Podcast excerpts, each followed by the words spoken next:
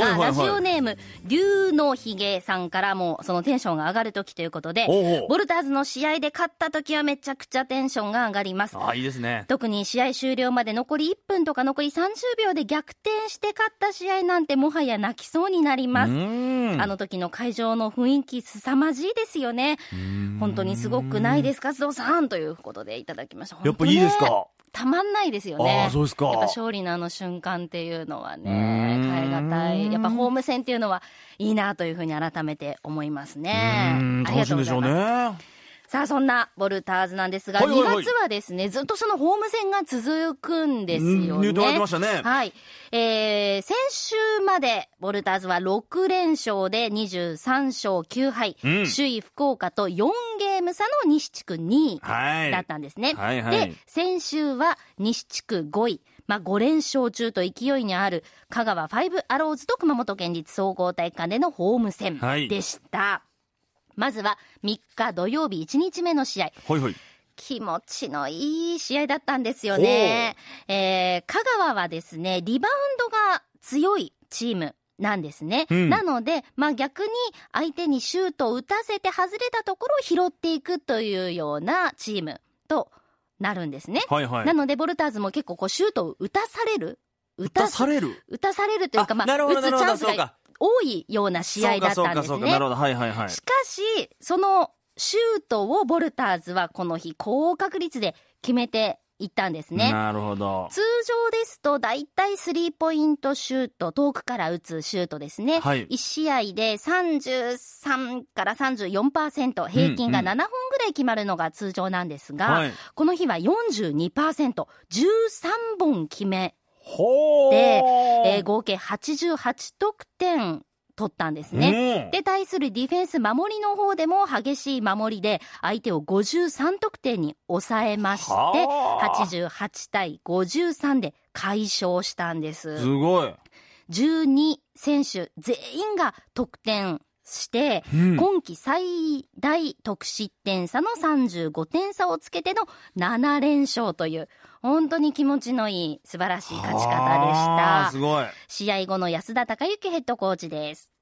でやっぱこの1週間、まあ、練った、えーゲームプランを選手たちが本当に高い集中力で、えー遂行してくれた、えー結果、まあ、こういう本当の勝ちゲームがえーできたことは非常に価値のあるゲームだったと思いますそれに連なってやっぱり全員得点これは本当にチームとしてのやっぱりあの全員がね戦力として機能している、まあ、証拠だと思いますしでまたよりチームとしての結束力も上がってくると思いますというような振り返りでした。納得のいくようなね、ゲームだったということになるんですが、はいはいはい。あの、バスケットの場合は、大体通常、週末、2日連続で試合が行われるんですよね。はいはいはいはい。で、なぜかこの1日目、いい試合をすると2日目競ってしまうというような流れが、バスケット全体に何かそういう流れがあるんですよ。えー不思議なことでなので、この2連戦の難しさというのを改めて実感したのが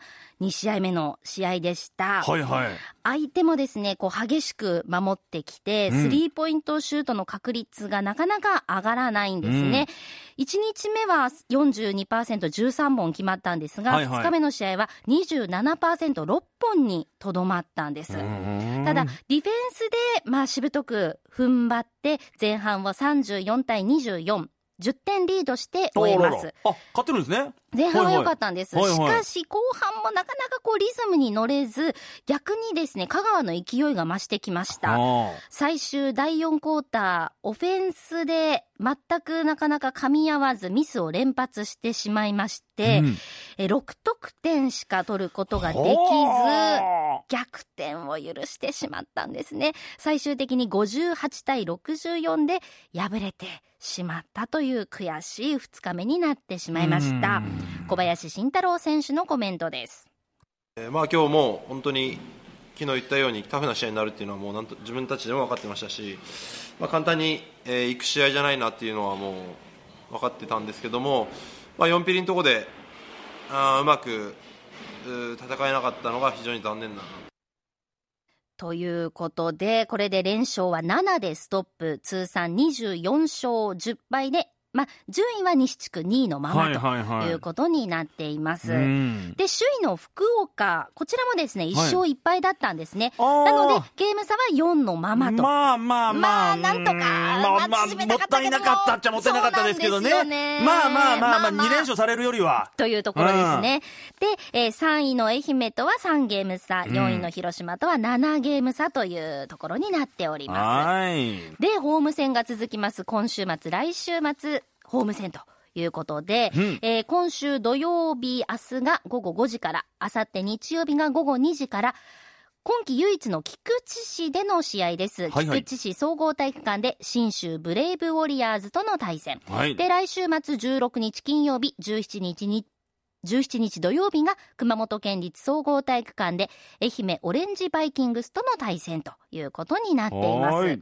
で、今週末のその新州戦なんですが、新州は現在14勝20敗、3連勝中中地区5位というチームで、はいはいえ今季は初対戦というチームなんですうんね。うんで、えーこの試合なんですが、はいまあ、バレンタインも近いということで、バレンタイン企画といたしまして、えー先着1000人の方には応援で使えるハリセンのプレゼント、また選手がチョコレートを配ったりというようなイベントも行われます。はあ。で本当はですね、ボルターズ通常赤いユニフォームを着てホーム戦戦うんですが、はい。まあ、バレンタインということで、限定でですね、ピンクのユニフォームを着て登場する予定だったんですが、はいはい。あの、このユニフォームを作っている工場が福井県にありまして、はい。今回あの、雪、大雪になってますよね。はい。で、その雪の影響でユニフォームが届かない、間に合わないという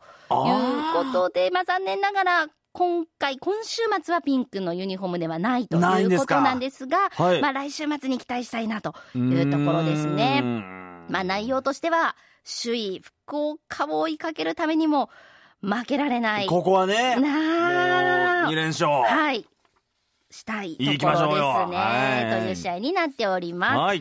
さあ、そして最後に番組からチケットのプレゼントのお知らせです。来週末ですね、16日金曜日、17日土曜日に熊本県立総合体育館で行われる愛媛戦の1回自由席観戦チケットを金曜土曜両日ペアで2組ずつプレゼントいたします。いずれかの希望日とお名前、住所、年齢、電話番号を書いてご応募ください。はい。締め切りは来週月曜日12日必着となっています。たくさんのご応募お待ちしています。以上、今週の週刊ボルターズでした。この番組は大熊本証券の提供でお送りしました。